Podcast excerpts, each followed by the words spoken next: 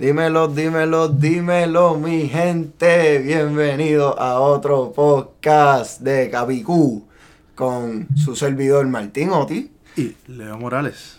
Mira, dímelo, mi gente. En verdad estamos súper este, felices, súper pompeados con todo el apoyo que, que nos dan ustedes, todo el feedback. En verdad está súper cool. Si no estuviese cool el, el, feedback de ustedes, en verdad no estaríamos haciendo esto estaría alto gastando mi tiempo.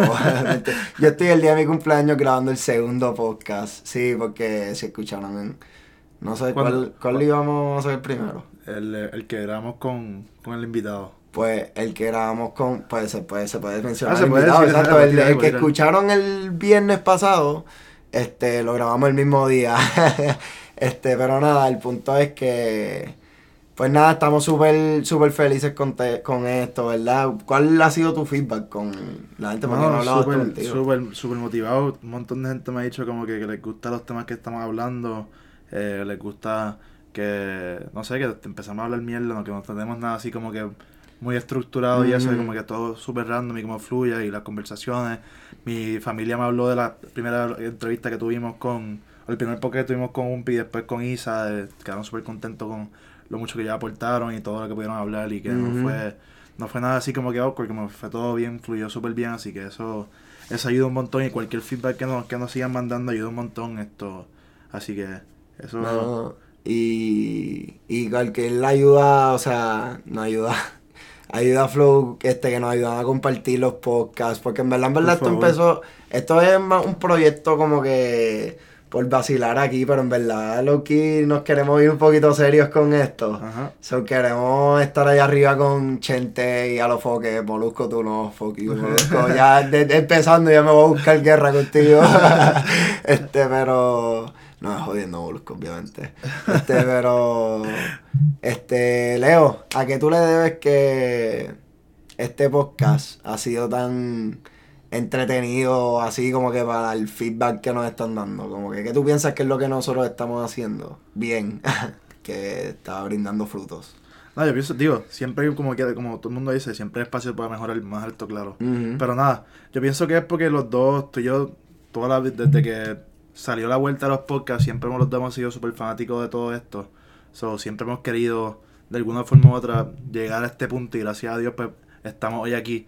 Pero esto llevamos tiempo ya, como que yo llevo tiempo escuchando podcast, llevo tiempo eh, pensando hacer algo así como lo que estamos haciendo ahora. So, Yo pienso que eso, tú llevas tiempo, eh, nosotros llevamos tiempo hablando de esto también, como dijimos en el podcast con, con Umpi al principio.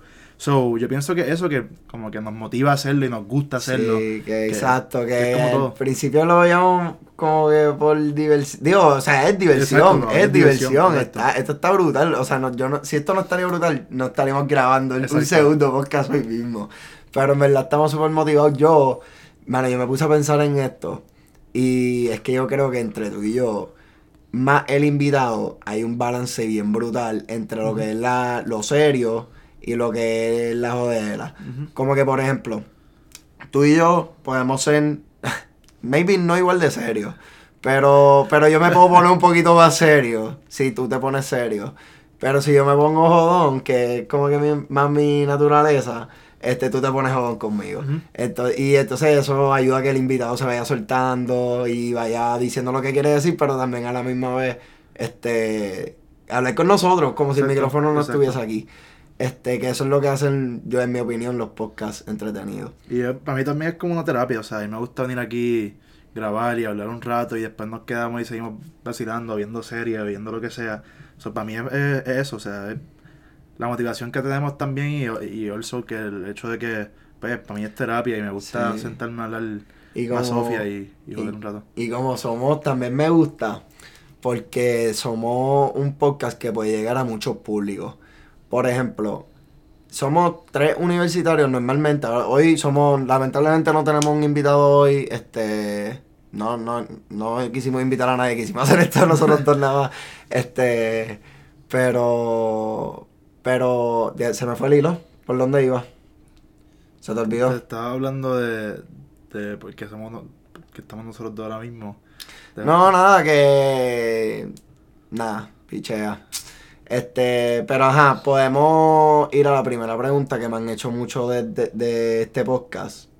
¿Por qué se llama Capicu? ¿Tú quieres hacer la historia? Haz la historia de verdad. Como que la única historia que tenemos. La historia que yo creo que es la que.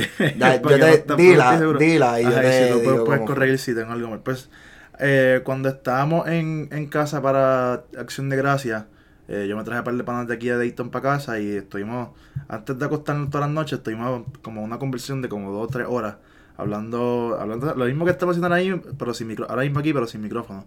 Y cuando salimos de eso, pues dijimos, no, vamos a empezar un podcast y ya Oti y yo llevamos hablando tiempo desde, como dije en el primer podcast, desde la, cuarentena, de que queríamos hacer algo así. So dije, mano, estaría chévere tener una, combinación de todos nosotros y hacerlo. Y seguimos hablando y después lo seguimos procrastinando. Y eventualmente Capicú, pues porque ese, ese mismo weekend lo que hicimos fue jugar dominó. So, fue como que todo el tiempo era dominó, dominó, dominó y después este, hablar mientras jugábamos. So, Exacto. y todos nosotros nos gusta jugar dominó. So. Entonces, el nombre del podcast, yo no estaba ni presente para cuando lo hicieron. Este, le tengo que dar, entiendo yo, este, si no, pues me, me perdona Enrique, pero entiendo que el full credit va para Beto, que Beto fue el que dijo el nombre Capicú.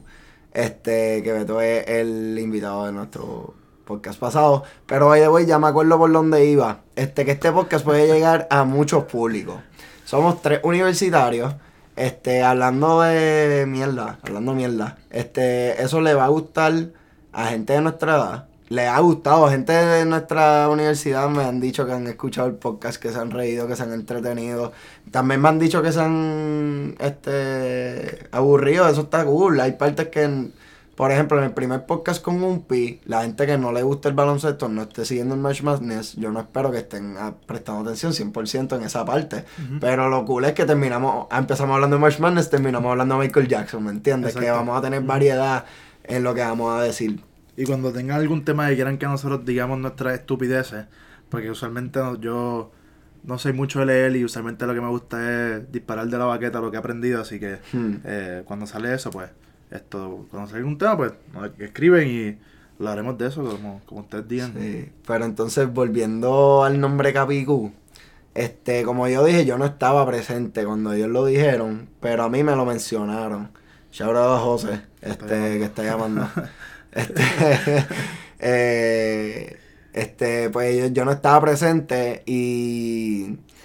Pero me mencionaron el nombre como que Capicú. Y yo, pues, obviamente, tú, escuchas Capicú, tú piensas en dominó. Los que no saben de dominó, Capicú es cuando tú puedes acabar el juego con una ficha en los dos lados. ¿Y es cuántos puntos? 50 mil. Olvídate, tú acabas el juego. Tú acabas el juego con Capicú. Este, pues no, me gustó porque yo, ¿verdad? Voy a hablar un poquito de mí, de mi historia. Este, yo me crié en una familia, de, estoy hablando de una parte de la familia que era todo el tiempo jugando dominó. Todo el tiempo jugando dominó, todas las actividades era jugando dominó. Cuando íbamos para la playa, este, chinchorreo, eh, todo, todo, siempre había dominó. Y yo aprendí a jugar dominó viéndola jugar. A mí ninguna de mis tías, ni mami, ni nadie, este, se sentó a decirnos, este, yo voy a poner esta por esto, nada. Fue como que, ven para acá, siéntate en mi falda, vamos a ver, como y nosotros queríamos verle, era como que estaba súper cool, era, cada tía tenía a su sobrino en la falda viéndolo el y era súper cool. Y pues el fact de que a nosotros nos gusta jugar tanto dominó y pues yo me consideraría uno de los mejores jugadores de nosotros, pero este pues me hizo llegar como que... Eventualmente tenemos que hacer el, torneito. Sí, 100%. 100%. a ver quién, quién, es el verdadero rey del... Yo tengo mi partner, mi partner Beto, Beto, Beto y yo estamos bien duros. Pero nada, que cuando me mencionaron que el podcast potencialmente se podía llamar Capicú, yo estaba 100% in porque me hizo llegar a, a lo que es mi familia, que tanto extraño Piñada shout familia Oti Figueroa, los adoro, los quiero. Yo soy, yo soy igual que tú en ese ámbito, esto, yo, mi familia también, mi abuelo específicamente, todos eran, son este, bien buenos jugadores de dominó, a mí siempre me gustaba verlos jugar y siempre que me sentaba era como que aprendiendo de, lo que ellos hacían y pues, a mí me enseñaron un poco más de por qué sí, por qué no y cuándo sí, cuándo no poner la, tal, tal ficha o guardar tal ficha para el final o el que sé yo y que lo otro. Pero para mí es un juego que está bien underrated, como que se ve... Sí, sí, sí. Es bien, bien estratégico, pero a la misma vez como que te diviertes porque hablas mierda, le tiras sí. O sea, cuando estábamos en casa jugando, sí, este, André y yo estábamos dominando y cuando estábamos ganando, estábamos hablando mierda a Beto y a, y a Umpi, y después al revés. Entonces, André y yo estamos ganando por qué sé yo cuánto, por una pera, y después ellos vinieron para traicionar el comeback, y ahí supuestamente tenemos que hacer un Naked Mile, pero eso, eso, iba a pasar. Eso era para que perdiera. Ajá, para que perdiera, porque este, estábamos jugando y yo creo que nosotros estamos arriba, como íbamos a jugar hasta 300 y dijimos, madre, estaba como 298 a, a como 10. Nosotros estamos arriba y ellos seguían ganando y poquito a poquito y poquito a poquito ya me dijeron, mira, si nosotros, ganamos, usted tiene que hacer un Naked Mile. no, no, dale, dale, porque sabíamos que pensamos que íbamos a ganar. Ah. Pero nada, ellos hicieron el comeback y ganaron, así que nunca hicimos el Naked Mile, nunca lo vamos a hacer. Pero nada, esto, esa fue la, historia de ese, bueno, Pues si algún día este podcast explota y, les preguntan a ustedes por qué este podcast se llama Capicú, díganle que se dirijan al episodio número 4 del podcast. Cinco. Aquí, 5. Sí. Ah, no, cuatro, es verdad. Cuatro. Cuatro, episodio número cuatro. Este, mano, este, vamos a hablar un poquito, vamos a hablar un poquito de todo este podcast, pero vamos a empezar con un tema que bien ha llegado a casa, porque vamos a hablar de André Curbelo, este, para que no sabe quién es André Curbelo, es ahora mismo el prospecto número uno que está brindando Puerto Rico en lo que es el baloncesto boricua. Este, él, él es boricua 100%, él jugó conmigo, este, cuando éramos más chamaquitos. Detestaba jugar en contra de él. sí, sí yo tengo recuerdos de, de nosotros teniendo 8 años y el pana donkeando, como, como si no fuese nada. Pero nada, este, él estudia en la, bueno, estudiaba en la Universidad de Illinois, este, ganó un Big Ten, que es la, liga más competitiva de serie regular. de, de todo División 1 y recientemente puso su nombre en el Transfer Portal. Leo, ¿cuál fue tu primera reacción cuando viste esto? Mi primera reacción fue que venga para Dayton. Esa fue mi... Digo, estaba sorprendido porque yo pensaba que él iba a ser, como dicen, no es de una franquicia, pero como quien dice, un franchise player que iba a estar sus 3, 4 años allí y como que el tipo es clave en ese equipo. O sea, el este año no se vio mucho porque tuvo lesiones y todo eso, pero el año pasado fue el que distribuía la ofensiva eh, en, en, ese equipo. So, a mí me sorprendió que haya tomado esa decisión por el hecho de que tenía un rol tan importante en ese equipo. Pero, pues también dije, mano, si se viene para Dayton sería un palo. Un palo, así que... yo, mano, yo creo que esto se puede ir por dos maneras bien distintas. Se puede, porque todo viene a la razón del por qué. Yo no sé por qué él se quiere ir ¿Por qué tú piensas que él se fue? Yo bueno, te puedo decir las dos razones que yo puedo pensar, pero no sé. Okay. La primera razón este, es porque el año que viene se va Kofi Coburn, se va Trent Fraser, se va Alfonso Blomer este, yo no he escuchado de muchos freshmen que vaya, que ya haya firmado ya con Illinois. Este. Yo vi uno jugar en cuando fui al, a la, al juego que te dije que fui de high school de, de, la final de Ohio, del estado. Y vi uno que, by the way, un juegazo, papá. O sea, como que fue, estuvo bien duro ver como que gente de 17, 18 años fajarse ahí. Era como que, básicamente, ¿sabes? Porque tú los ves como si estuviese viendo un juego de triple A, doble A de, pelota. Que los ves desde, desde, pequeño, que sabes que muchos de ellos van a llegar lejos. Pues fue, fue un juegazo, pero ahí vi que había uno que estaba, este, que tenía, este, que había firmado con, con Illinois. Pues, pues no sé, pues yo yo me iba más por esa ruta. De que él pensaba, pues mira, el equipo no va a estar tan bueno, no va a tener tanta exposición, yo necesito explotar el año que viene porque si no mis hopes para llegar al NBA se van achicando. Este. Pues si es, si es así, si es por esa razón, yo lo veo yéndose a dos universidades. Miami. Miami University. Que, fue su segundo choice, ¿verdad? Que fue su segundo choice. Que acaba de salir de un Elite Eight en el March Madness que nadie se esperaba. Este, esto le puede. Esto para mí sería si, esta la, si la razón de Curvelo es porque ya el equipo no va a estar bueno, Y maybe no le gusta Brad Underwood porque en verdad está medio raro que Kofi Coburn el season pasado puso el transfer portal y ahora Curbelo, pero este pero nada, este lo puedo viendo, lo veo yéndose para Miami o también lo puedo ver yéndose no Duke, no creo que Duke lo quiera. Este, bendito, no porque no sea talentoso, sino porque no, yo no creo que él cabe en el sistema de Duke. Pero lo veo yéndose algún equipo en el SEC. Pero, ahora, la segunda razón por la cual puedo ver a Curbelo que se quiera ir es porque maybe él piensa que su talento este, no lo puede estar enseñando en. No, no, no es apreciado en el Big Ten. Okay me voy a ir a lo. Te voy a explicar. Este. Él se ganó el respeto de muchos saliendo del banco el año pasado. Pero siempre estaba la duda del tenor, el de Curbelo. Pero nunca era algo serio. Era como que lo mencionaban, pero. Pero, pero este tipo está durísimo. Este, este año. Con mucha razón, porque en verdad no tuvo un buen año. Pero ya se le dejaban saber demasiado que lo estaba haciendo mal. Que lo estaba haciendo mal. Entonces, yo pienso que ahora él tiene en el Big Ten labeled as the turnover guy. Este, y, y pienso que lo, eh, lo mejor que puede hacer es cambiarse de conferencia, maybe a una no tan competitiva como, lo, como la de LA 10. Este, no estoy diciendo que esto vaya a pasar, pero lo puedo ver pasando que diga, mano, este equipito de Dayton no llegó a March Madness por cosas que, o sea, están fuera de nuestro control porque no entramos porque Richmond le ganó a Davidson. pero, tienen un centro bueno. También hubo otras cosas que, juegos que perdimos que no deberíamos haber perdido que también nos afectó en ese sentido. Pero sí, tienes toda razón. las fichas no jugaron tampoco a nuestro favor al final del día. Y pues Dayton no pudo entrar a March Madness. Pero, eh, no, yo pienso que tienes toda razón en ese sentido. O sea, él, él, el año pasado yo pienso que tenía más eh, oportunidad de hacer el rol en cierto sentido porque era freshman.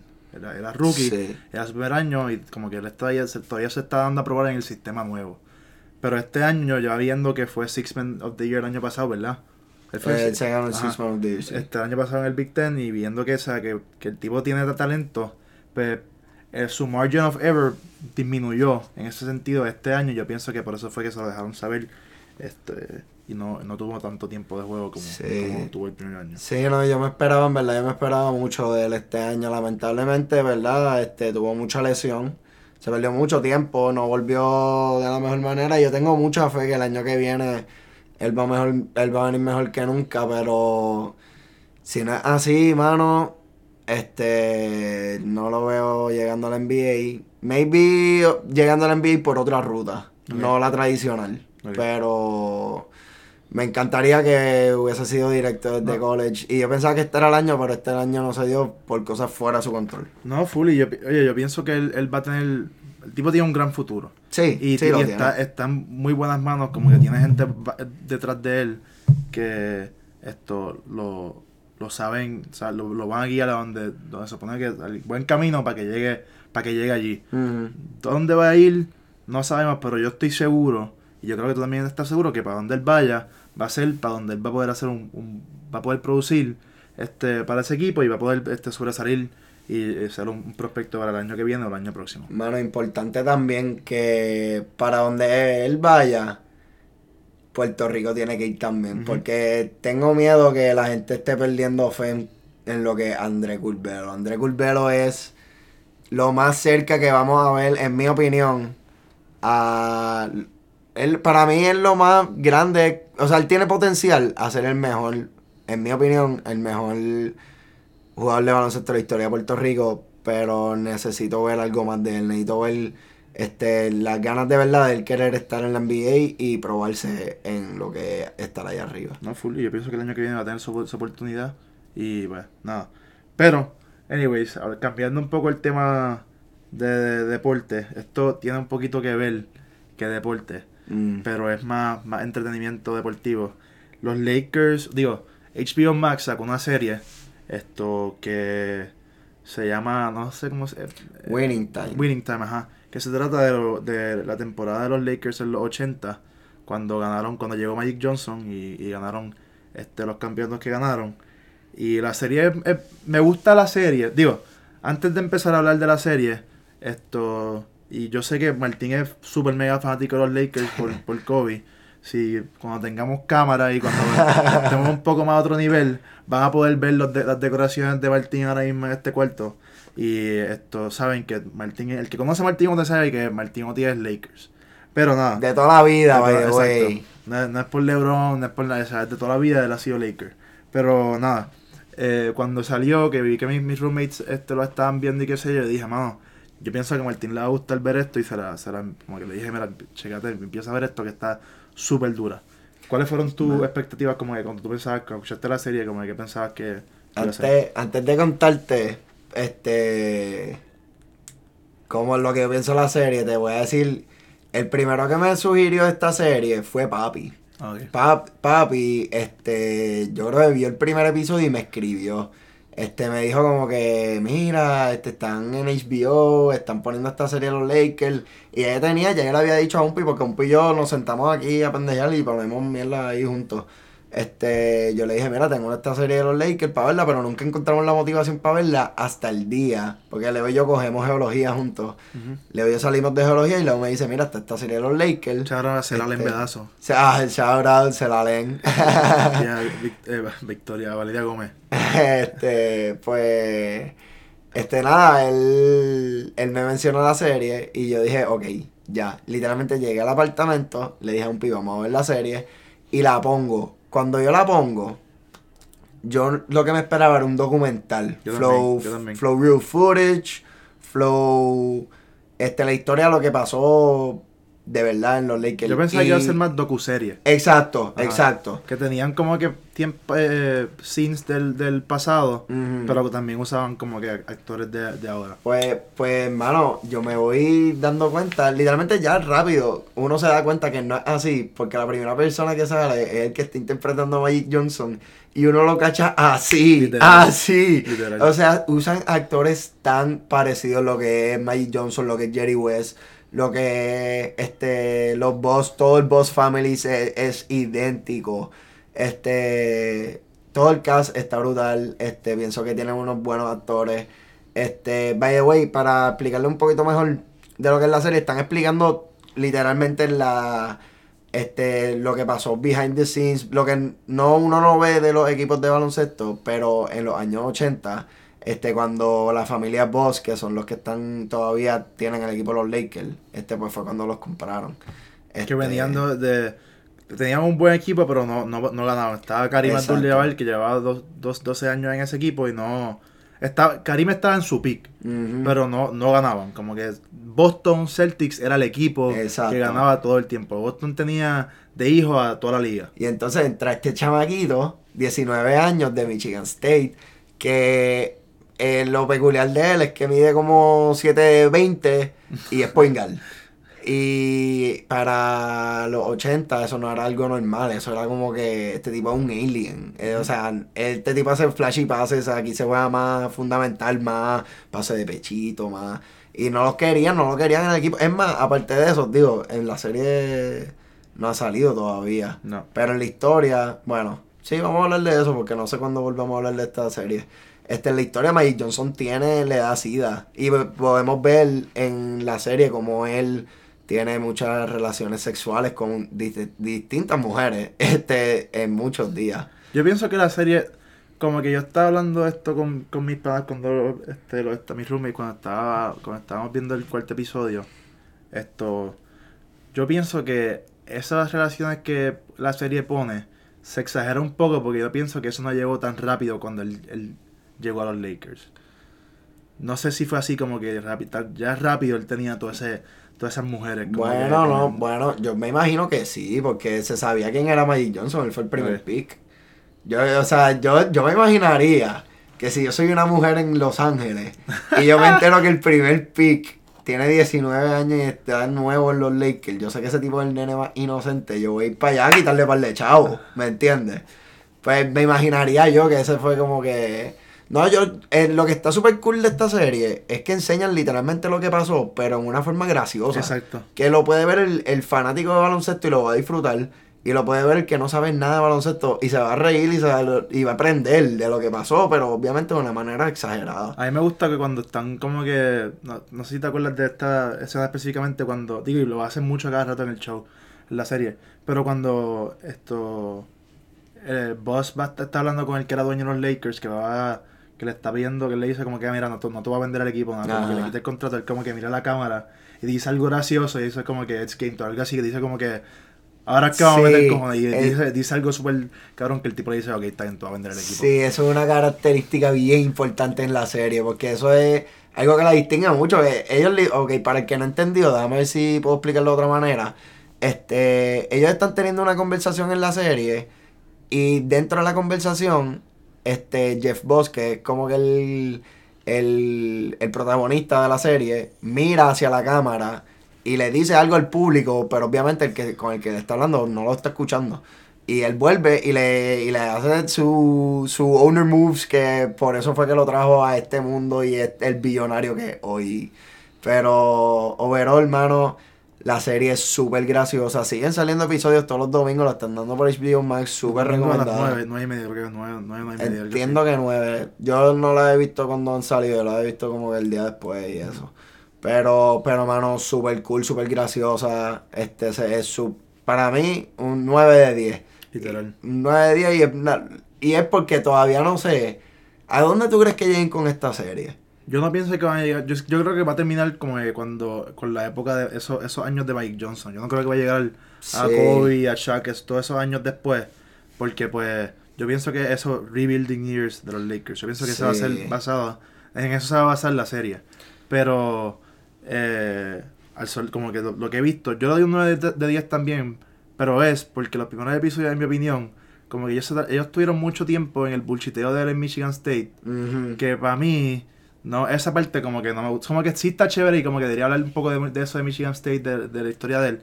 Pero no es como que tanto como un episodio completo casi de él en Michigan State, como que hablando de, para, dónde se iba y todo eso. Como que esa parte para mí estuvo un poco lenta. Pues, pues para mí también, porque yo no me acuerdo de qué parte tú me estabas hablando.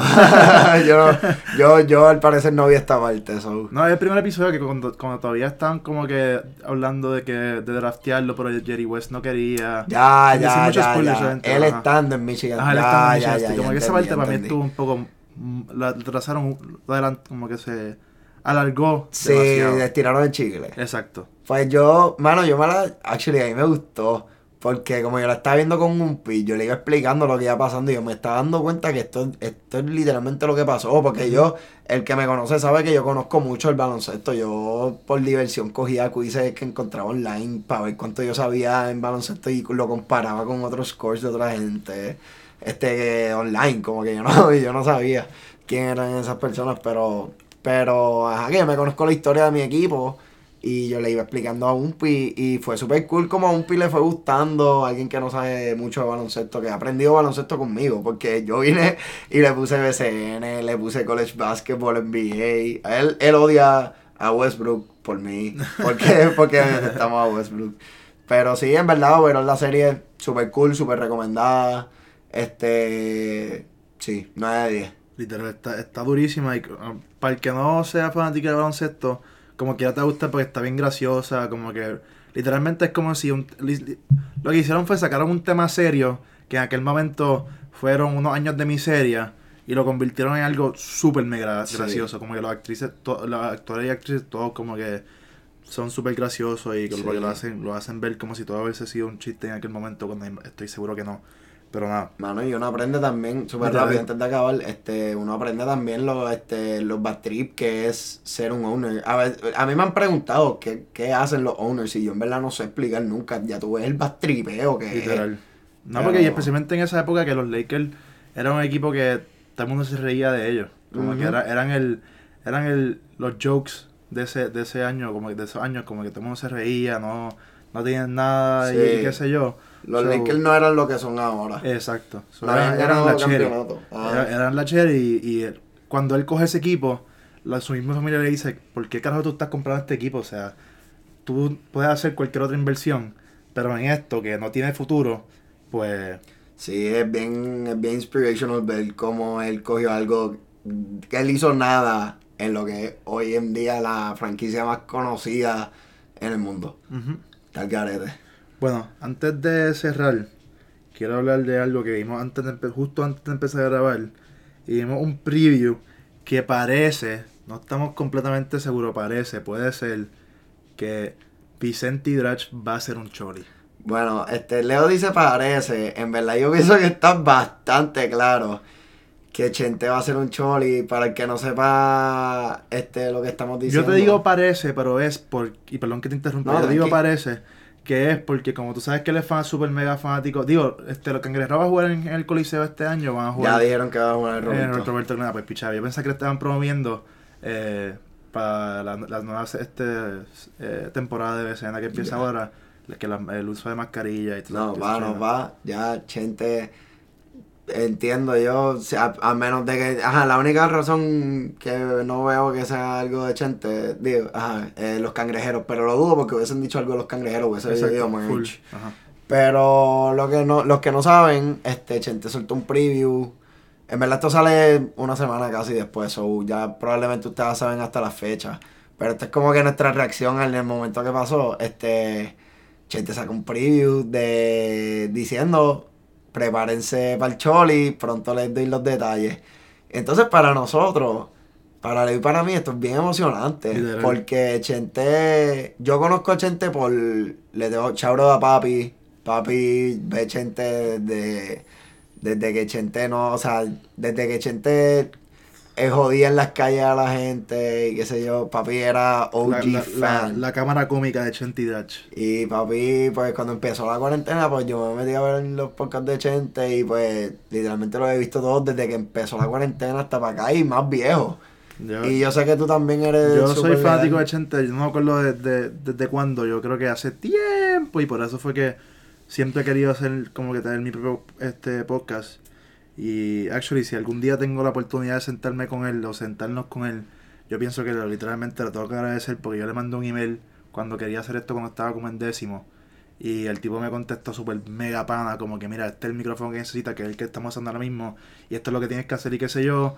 Y una, una mega lista de cosas que como que tú esperarías que alguien que ya está a ese nivel, mm. pues no te conteste o quizás te picha, obviamente que te piche o algo así, pero el tipo fue súper sincero y súper humilde y creo que eso es lo que lo distingue a él. Que eso, sí, es que eso está cool, porque en verdad, en verdad, a mí me encanta Chente, porque él fue el que le abrió...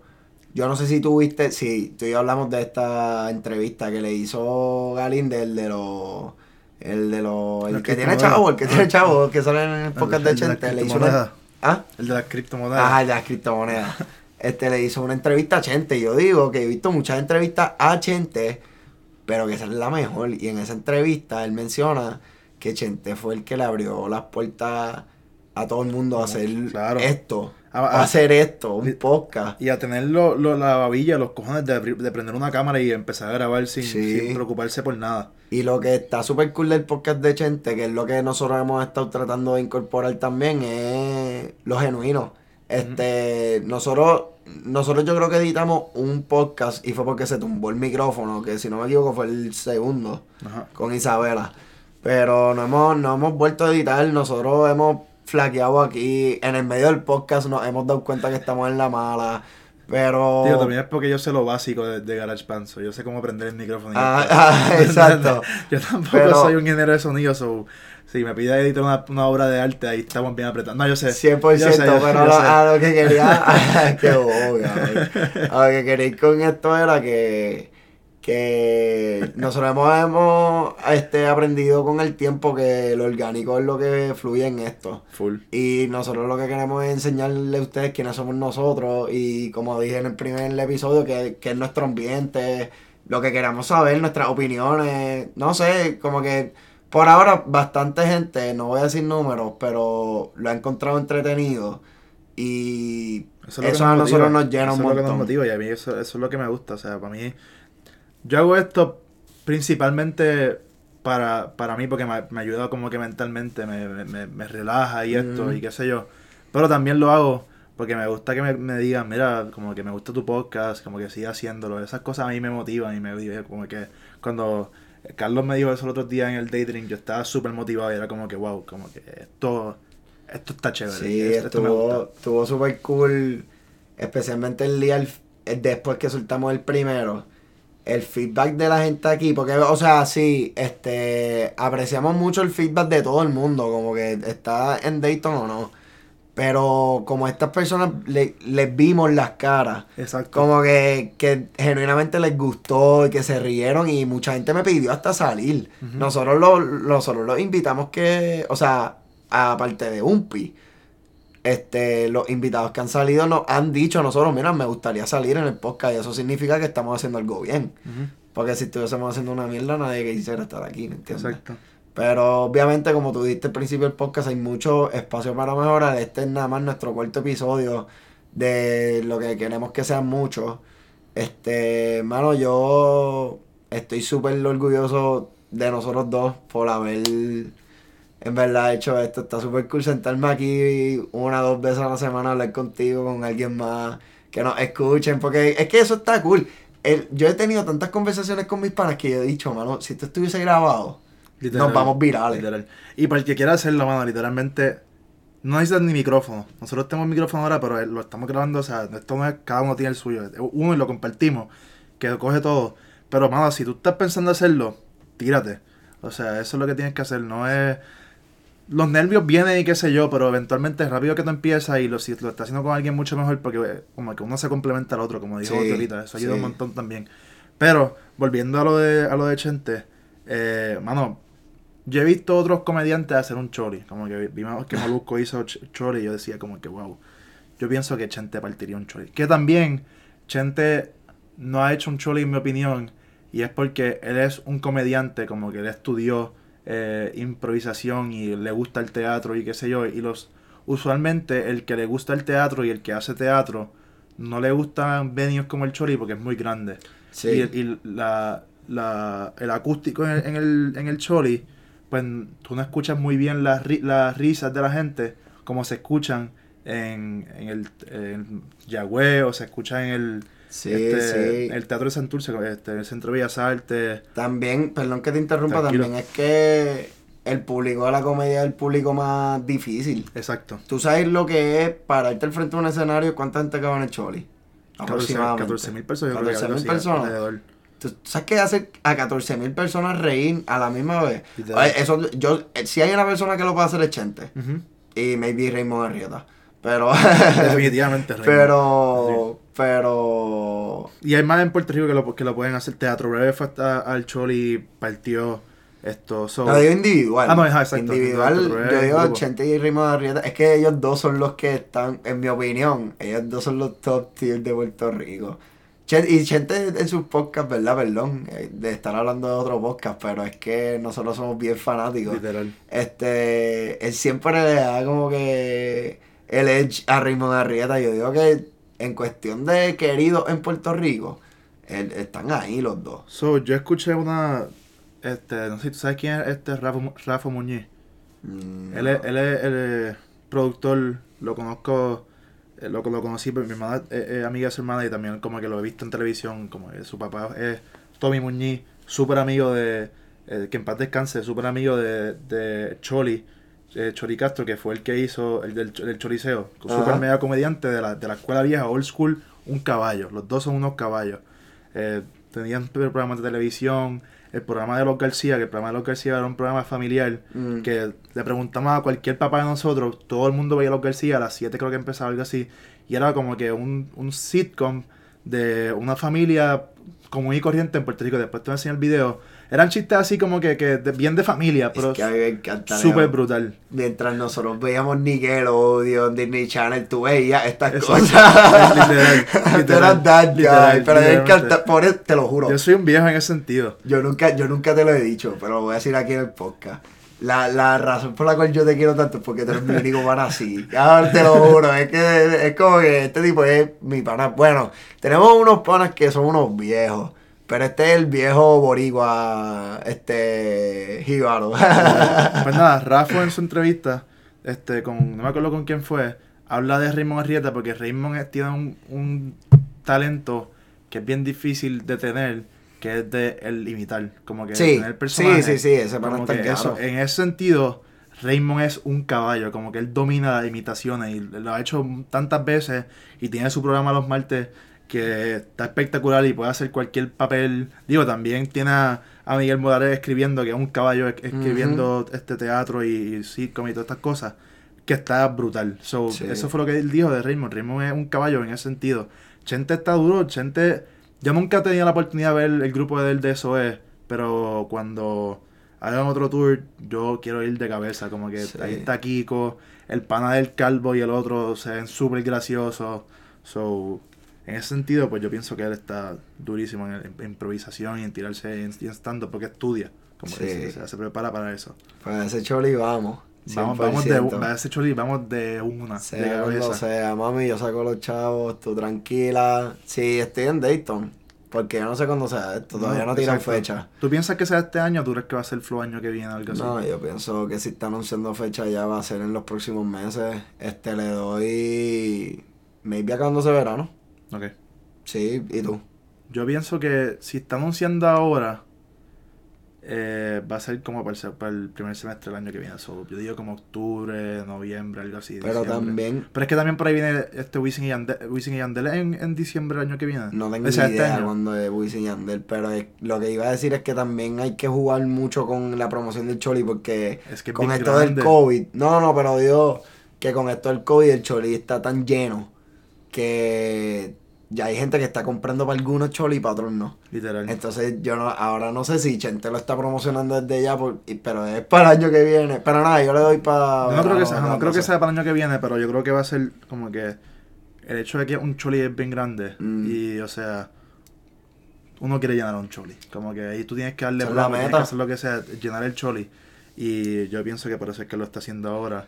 Y mano, para ese show vamos a ir. Yo no sé con lo que venga, si va a ser stand-up, si va a ser como lo que fue el show de él, de eh, eh, la historia del mundo de Acuerda Gente, que fue como que él stand-up, pero también hacían sketches de él y sus panas, como que era literalmente la historia del mundo. Mm. Eh, en la cabeza de él hicieron.